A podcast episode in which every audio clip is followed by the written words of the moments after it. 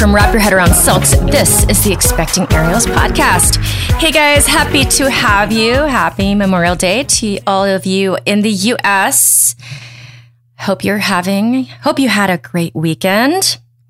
Before we get started in the show notes, there's a link to get straight to your inbox the new three part video series, Aerial Rehab. Check it out there. And also the mini course by Wrap Your Head Around Silks. And today we have back Jeani Hunt-Gibbon of Veggie Lush Nutrition. She is a registered dietitian and came on the pod a week or so ago to talk about fertility and nutrition. And today we're getting into nutrition for prenatal and postpartum periods. All right, guys, let's get started.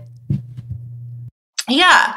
Um, so once you are pregnant, right, um, the first thing you have to deal with is usually morning sickness. I know I had a, a fair amount. Um, that ginger has actually been studied um, to be helpful for it. So one thing I say is stock up on some ginger tea, um, get some fresh ginger, get some ginger ale, things like that. Just, to, but real ginger ale, not like the kind, not Canada Dry, because it really just doesn't have enough in it to do anything. Um, and this is the only time I'm going to ever recommend having a sugar sweetened beverage like that. But it's it's really helpful when during that first really difficult time, I would say. Um, so yeah, I, I wouldn't say that first trimester, I, I, would never say like, oh, you have to eat like kale salads and you know, I don't know, roasted chicken and whatever, because it's really hard, right? That's a that's a really hard time. Um, so I would say eat what you can and what you can tolerate during that time. Um, prioritize protein.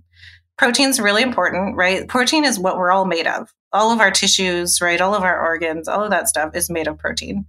Um, so if we can get as much high quality protein in during that first trimester as possible, it's really important.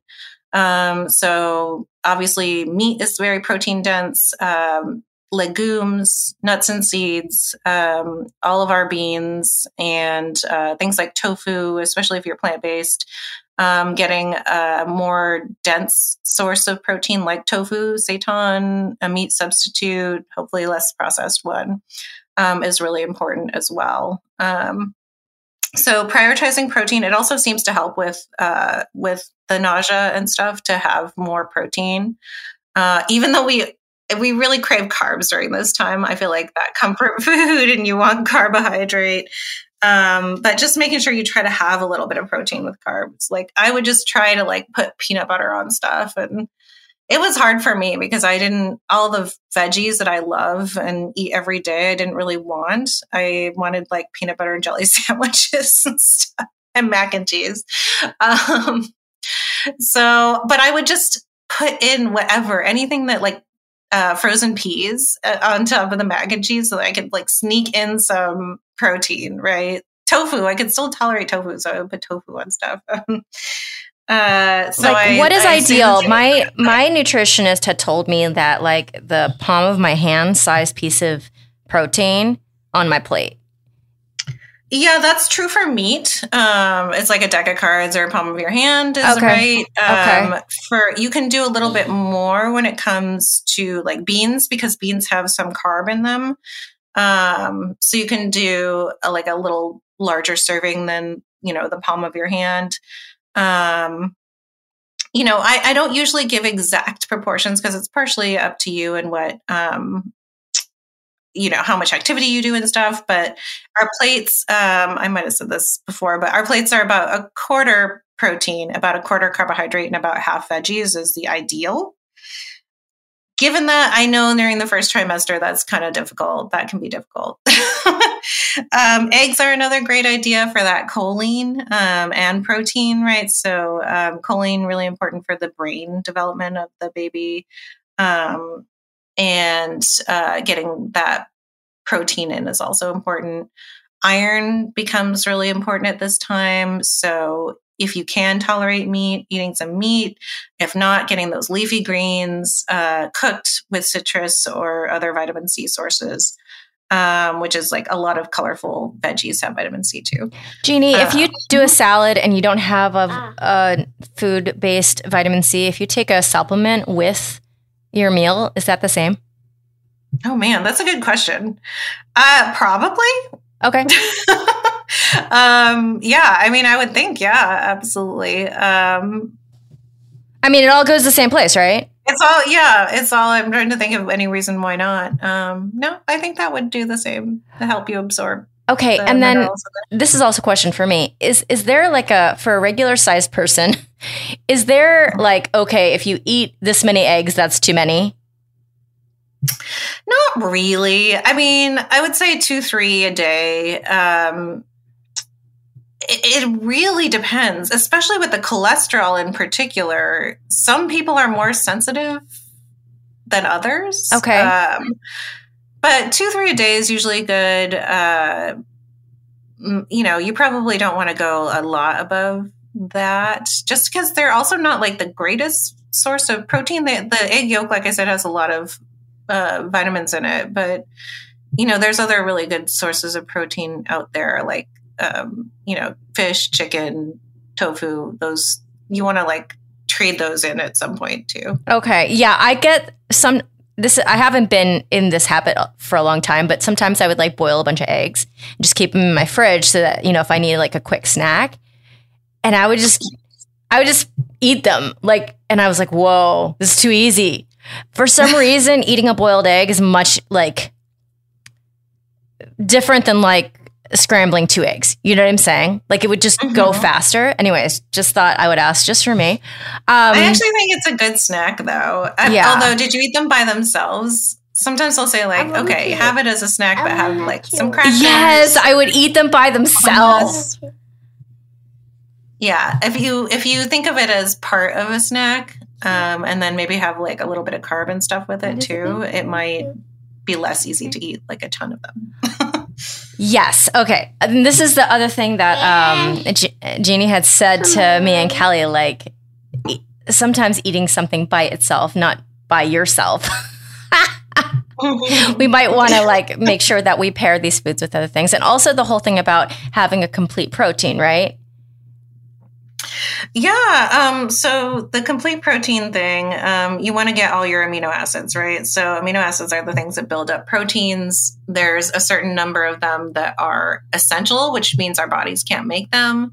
We do want to get them all throughout the day. Now, any animal based protein has them all, um, has all those essential amino acids. Oh, I see. Okay. Um, but uh, the only one things that don't like beans usually don't have all of the essential amino acids. That's okay because like rice has the others um, and stuff. And you don't have to. There was this old school thought that you had to eat them all at once. Oh, that's it's, not. You just have to have them. You just have to have them like throughout your day, um, in general, oh. like throughout your diet. Oh. So if you ate, you know, all beans and one, like let's say you had a chili or something, it's it's fine in your next meal or two you're going to get the other ones likely and you know you could go out of your way to make sure you had some rice in those but you know you're likely going to get it anyway so did that get debunked or did it just get specified at some point because i heard that like if you don't eat rice with your beans you're not getting your amino acids that's not true. yeah, true. I mean, I mean, technically, it's true. You're not getting all of the essential amino acids, but I think the we realize that's not important to have all in one meal because I our see. bodies are super dynamic, right? Like our bodies are really good at being like, okay, I just got, you know, methionine in this meal or whatever it is, um, using that for its own thing. And then the next meal, you're getting the other, I don't know, cysteine or whatever, and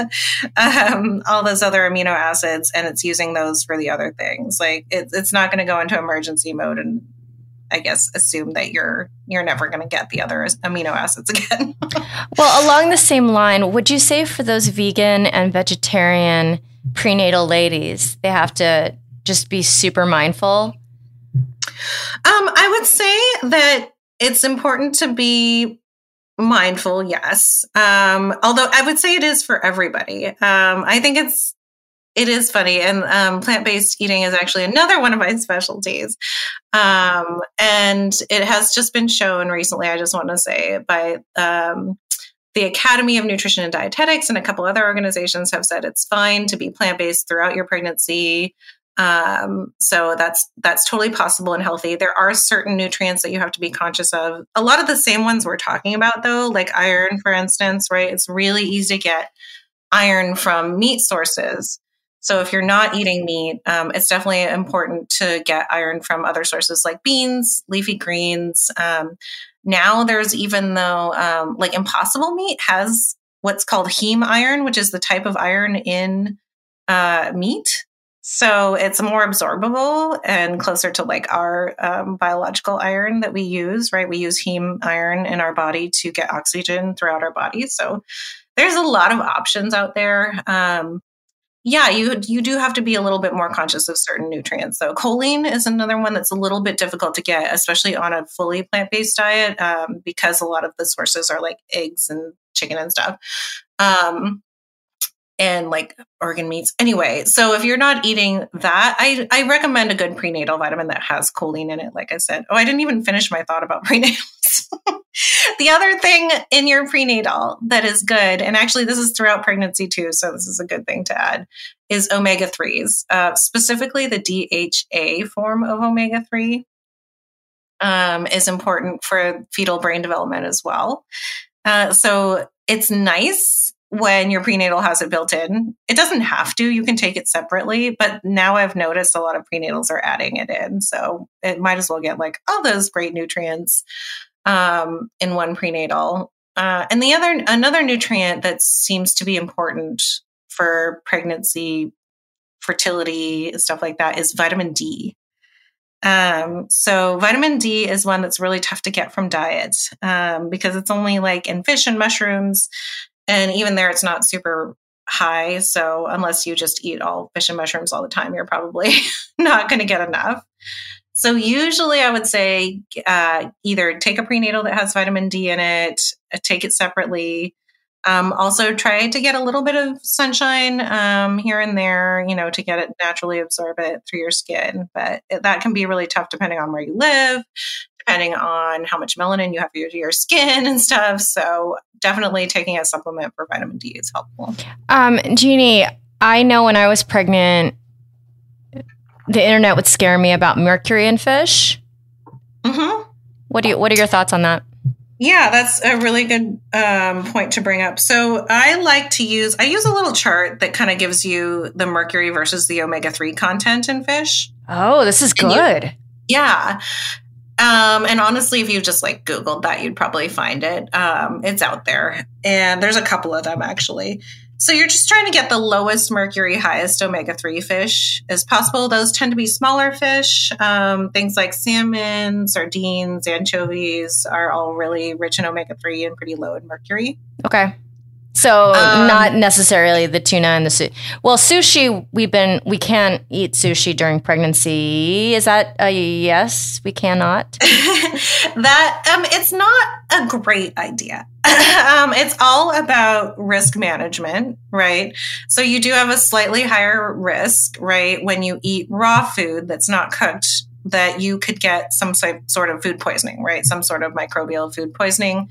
Um, some of them in particular are really bad for the baby. Uh, so listeria, for instance, mm-hmm. uh, can cause in in rare instances, right? But we're we're kind of managing for that rare, most horrible instance. Um, can cause like brain damage to the baby. Encephalopathy is the like fancy word for it, but um, so you you want to mitigate those risks right? Mitigate the risk of of that. So that's why we also don't do raw milk raw cheese during pregnancy is to avoid that risk. Um, when you um, say raw milk raw cheese how is that different yeah. from?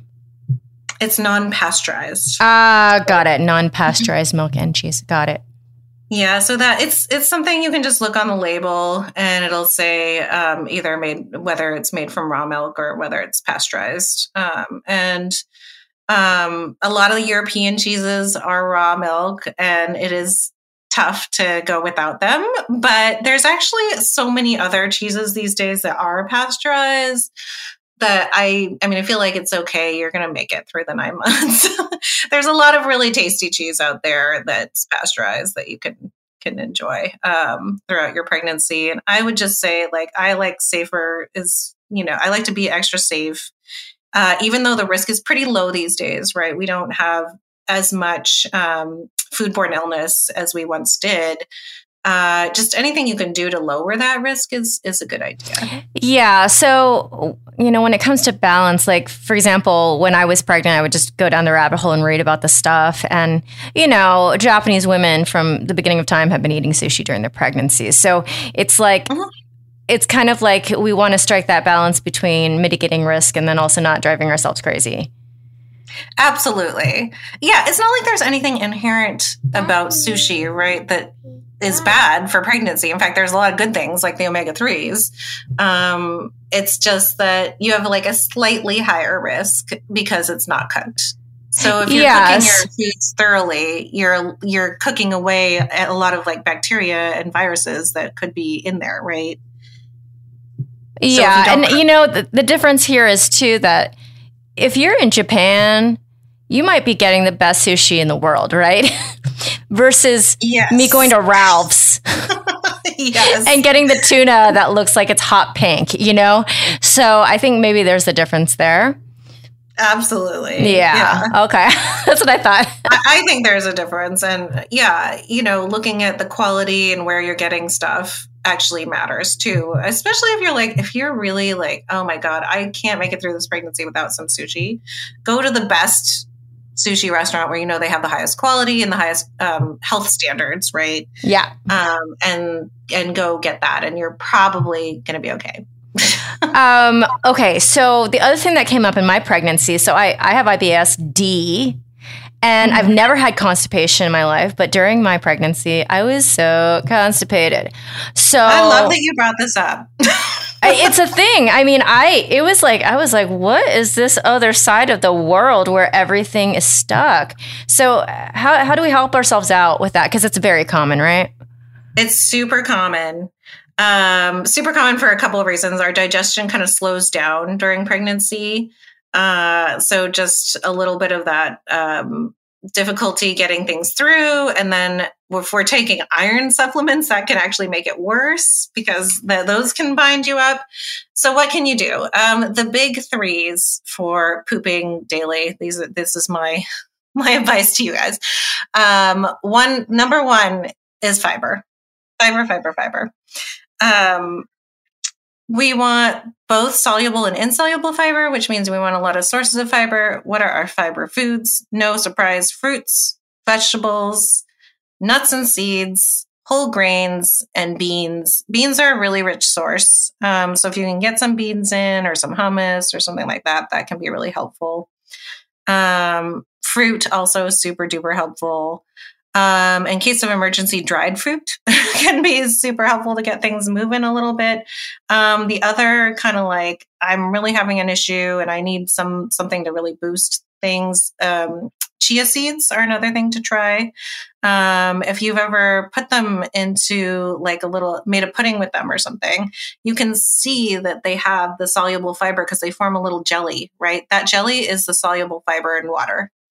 Um, so that can really help get things moving.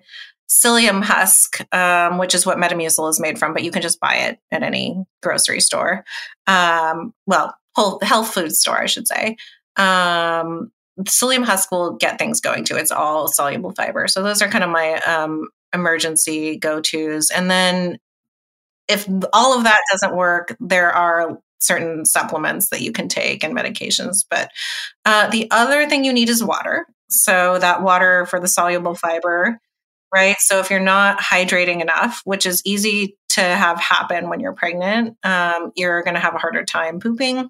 Um, and then the last thing you need is movement. So again, these are things like we sometimes don't get enough water because our blood volume's all up and stuff, and we sometimes don't move a lot because we're uncomfortable and um, we're not feeling great and all of that. But we actually do, even if it's just walking, getting that movement in is also really helpful to get things going.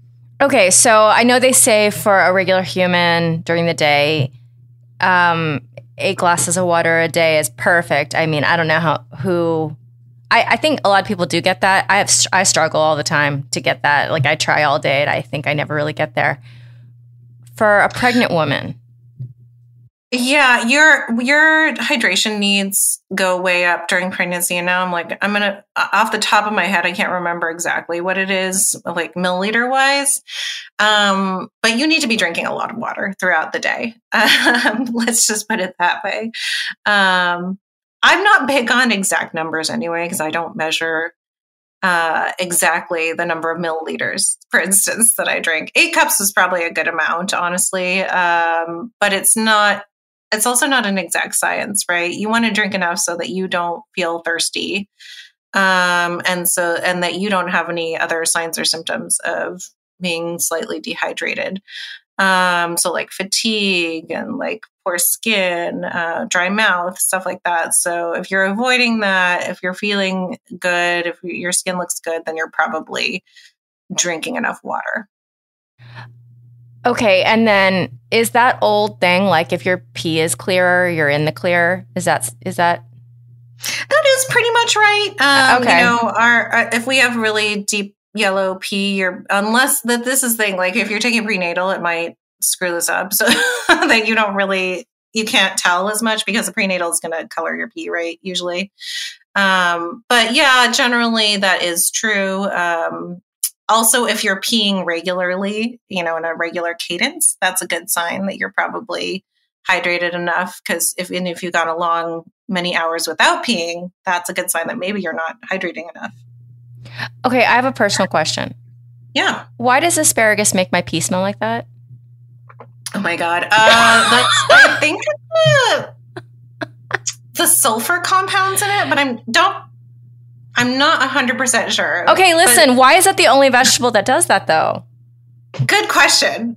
I do not know. Um, that's a question for a food scientist. Oh my goodness. Jeani's going to be like, Kerry, you have to give me these questions beforehand. No, I just thought of it. I think it's um, sulfuries. I mean, a lot of those leafy greens have sulfurous compounds, right? That's like why people say the farts are really bad from them too.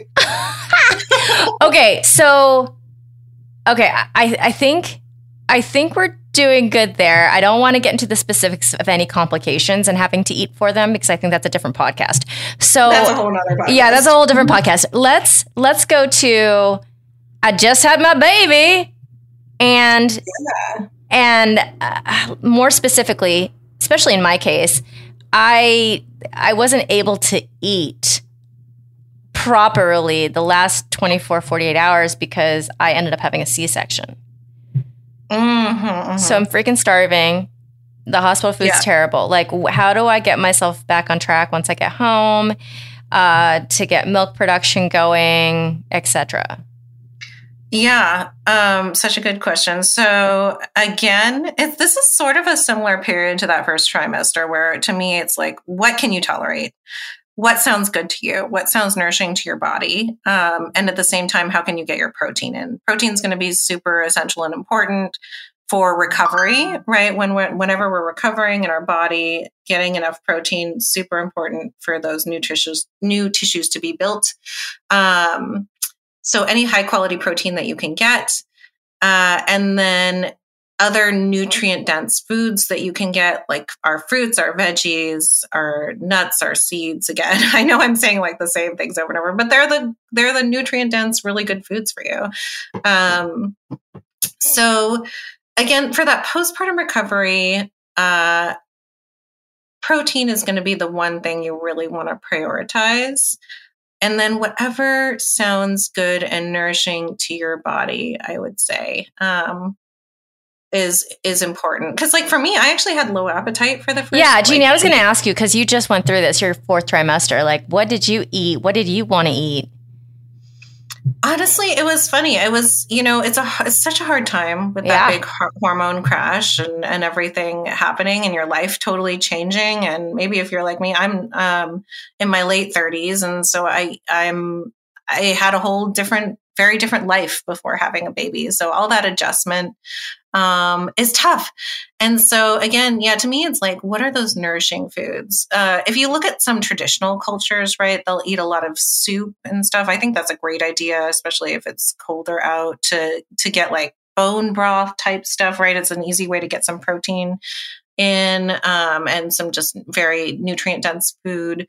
Um, get, getting things like um, a, a protein rich soup, um, getting things like if you can throw some cooked veggies in there, right? They're a little easier to tolerate than raw vegetables generally. Um, getting some fruit in there if you can. Uh, beans are another really nutrient dense food, but um, and then getting your carbs too because you need your energy at that time.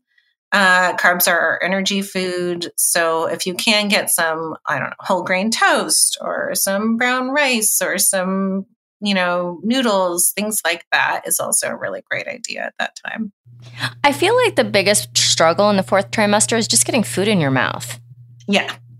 It was Absolutely. so hard for me. I mean, uh, like I would do oatmeal a lot because I had heard the rumor that that was good for milk production. Is that true? Mm-hmm.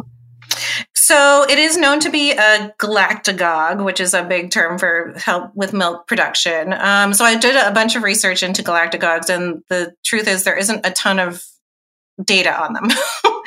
um, that said, I thought I thought oats were helpful, and oats are a really he- healthy food to eat. So why not? Um, oats and oat milk. I actually was I I drank a lot of oat milk and had like oat milk lattes and stuff, and I thought that was tasty. And if you enjoy it, it's got some good nutrients in it. It might help with breast milk. Um, the other things with breast milk are things like fenugreek um, has a little bit of um, uh, studies on it, and and it, again, it's one of those things. It's not going to hurt. Wait, what is that? Um, fenugreek. It's an herb. Ah, it's another. Okay. It's an herb used in a lot. A lot of times used in Indian cooking, but it can be used in a lot of different cuisines. Um, but you can also take it as a supplement. Um, oh, one thing I did that I loved, I actually had my best friend happened to be in town. Um, and I just asked her to make me um, the cookies that you can make. The um, we called them booby cookies. um, they're supposed to be helpful for breastfeeding, and honestly, they had all my favorite things in them. I'm not sure how much it helped my breast milk supply, but it was something I could tolerate to eat, first of all. Mm. Um, and it had a lot of nice nutrient dense food in it. Sorry, I thought I silenced my phone.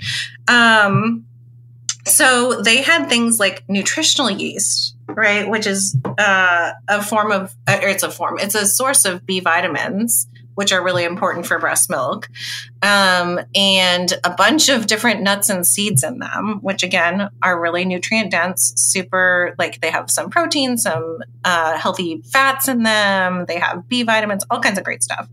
Um, and then, of course, just like regular cookies stuff, including some chocolate chips, which made them more palatable to me. Mm. And honestly, at that point, having something tasty and palatable, even if it is a, a cookie, especially if you can throw in some nutrient dense foods in there, I think is a great idea. Okay, so sorry, I want to I want to go back and ask this question. I, I forgot. Um, caffeine prenatal and postpartum. Give me my. Oh, good question. Yeah. Um, so there's there's some really decent recommendations that are really doable, which is that while you're pregnant, um, you want to limit it to about 200 milligrams, which is like two t- two cups of coffee. Um, and then postnatal, it's two to 300 milligrams that you want to limit it to. Um, so yeah, two, three cups of coffee, absolute max. Um, you know, the espresso varies. So two shots of espresso, maybe three shots of espresso. It just really depends. Um, it's about about that.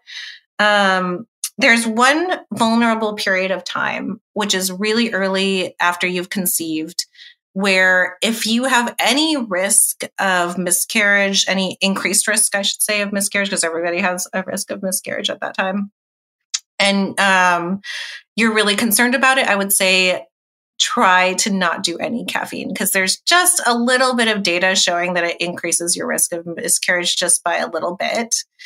Um, so, for instance, if someone's been trying for a really long time, you know, they've had other miscarriages in the past, at that point, I'm like, you know what? Let's, why take the risk?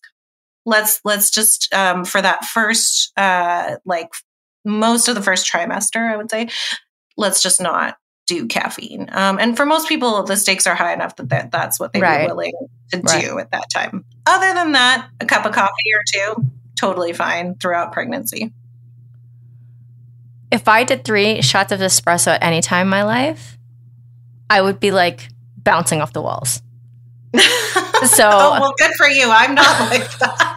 uh, I was having before I got pregnant. I was having triple lattes, kind of on the regs. well, and it's interesting because it doesn't really help me that much stay awake during the day. It just because I have such a low tolerance, it just hits. You know, like I go to like that, you know, like jittery. My eyes are super like big, even though I have really small eyes. You know, so I'm I'm like I'm like, whoa, three shots of espresso. But yes, I understand a lot of people, you know, that's their norm for the day. So I understand that's really hard. Um, for, for it's me, one of those things where we all vary a lot. Like our yeah. absorption and our tolerance is variable. Yeah. So I wasn't sad about that, that during pregnancy. I was definitely sad about you know the wine which for me i did not have a drop because for me the risk versus reward structure for that wasn't didn't make any sense because I also have anxiety and it would just make me anxious.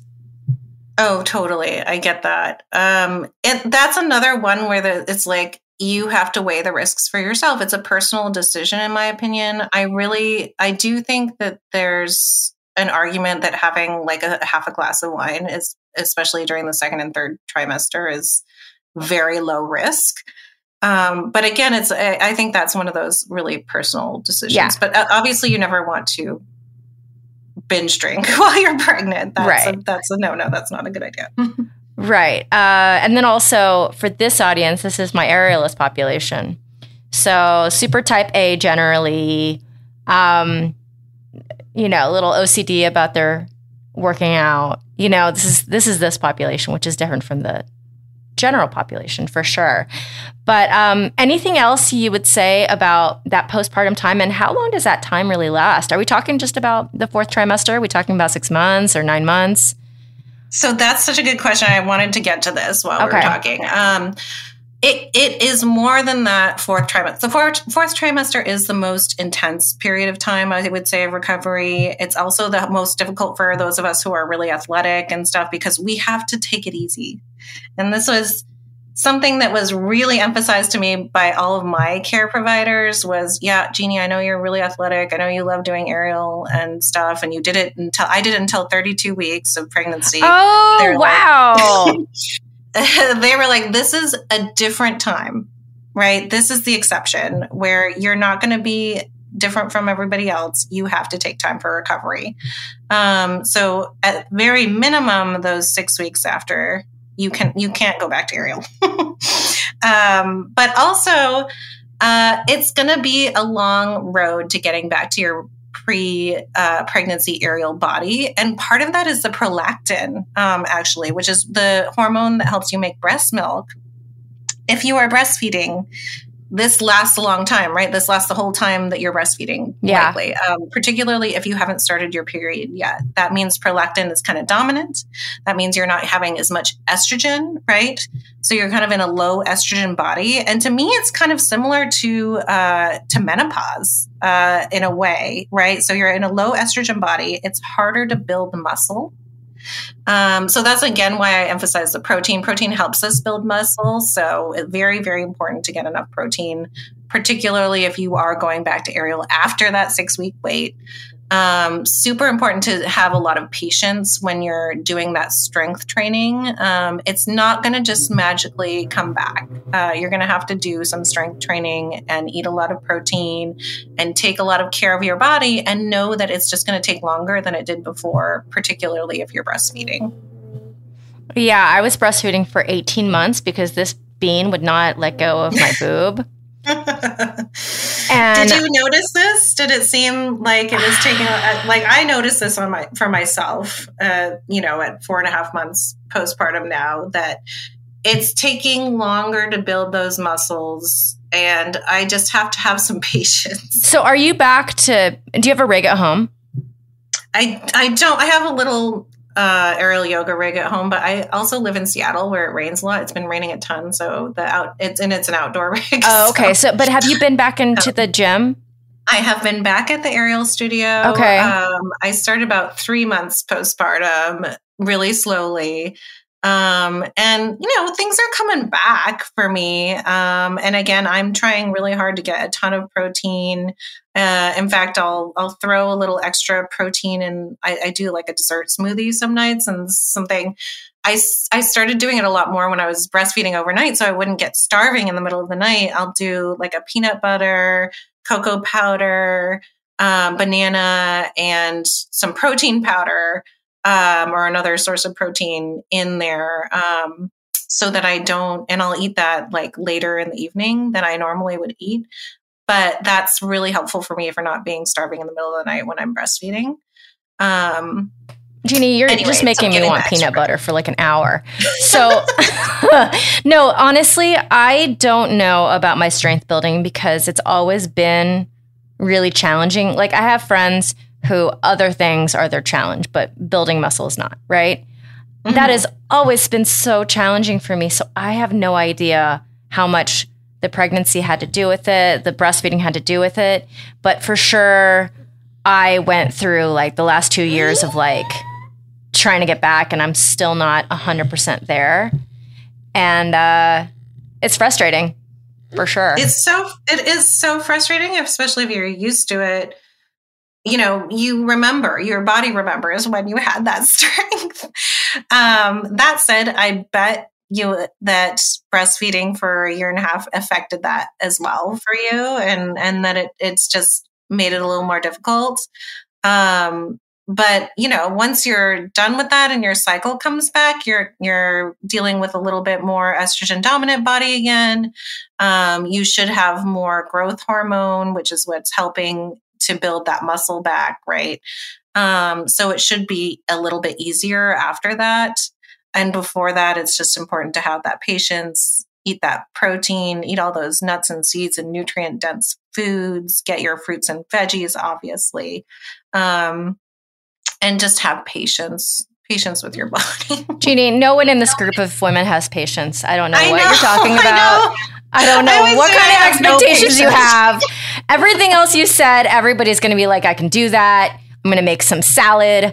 I'm going to, you know, have some nuts around, but no one has patience. Well, one thing I will say is doing doing the strength training. So some of us would love to just do aerial and to have that be our strength training. Aerial is not, it's the using your muscles to the nth degree, right? Yeah. The strength training is things like doing conditioning exercises, doing yoga can be a really great form of strength, Pilates, stuff like that. So I would say if you can include that in your practice postpartum, it's going to be really helpful for getting that strength back rather than just trying to like jump up on the silks again and go crazy. yeah. Um, you know, Jeani, right now I'm putting together a three part video series, uh, like micro micro, micro progressions to to your aerial practice. Like I have, I think I have like nine micro progressions into a regular hip key. Oh wow, nice. Yeah, I so I'm gonna that's gonna be soon. I mean, honestly, it was gonna be done really soon. And then life just is so busy. Like I don't know where my like I'm like, I can do that in two months. That'll totally be finished. Yeah, right. It's like I've three. it's like four. Happens so many times since I had my baby, where I'm like, oh yeah, I'll be doing exactly the same projects that I was doing before, and all yeah. these promotions for my business and stuff. It just doesn't. I was supposed to launch a course. I thought I would launch a course while I was on maternity leave. no, I, I, I am right there now with you. think about it, that was supposed to be for hormone health and PCOS, but that's that's now I'm going to work. Now that I have a nanny, I'm like, okay, now's the time. I'm going to work on that. Um, I mean, one other thing, thing, I wanted to yeah, emphasize sorry. for postpartum. No, sorry, it was just on my mind. Is getting your pelvic floor health checked out. Um, preferably, you have a pelvic floor PT before you even um, give birth so that you know where your baseline is. But definitely afterwards, making sure um, that you check that out, and also you check out any ab separation or um, diastasis uh, rectus stuff um, because if you have a really bad separation of the abs, you don't want to start doing a bunch of core stuff right away. You have to first work on closing that through core stuff, but it's specific core stuff. oh yeah, it's uh no, I'm I'm I'm that person because I have SIBO and IBSD and a little DR and those things together do not work well because you're bloating. It doesn't want to go the same direction. It's a it's a journey, Jeani. Yeah, we should talk about all that stuff in another. Oh, well, you know what, Jeani?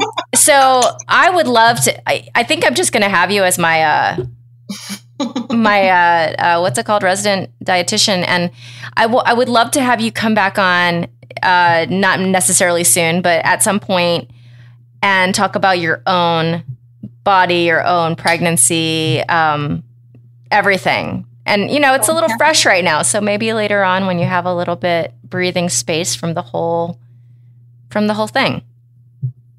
I'd be happy to. I'm a talker. I love to talk about stuff like that. Oh my god, I, I love that I met you. Everybody I meet from the Mamas uh, Aero Mamas Facebook group is like, we just have so much in common already. You know. Yeah. Well, when you were describing the type A and like no patience, I was like, oh yeah, that is that's me.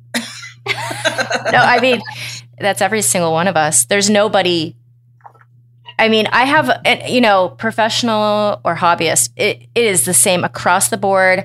I have a student slash friend who had an ACL tear and she had to have surgery.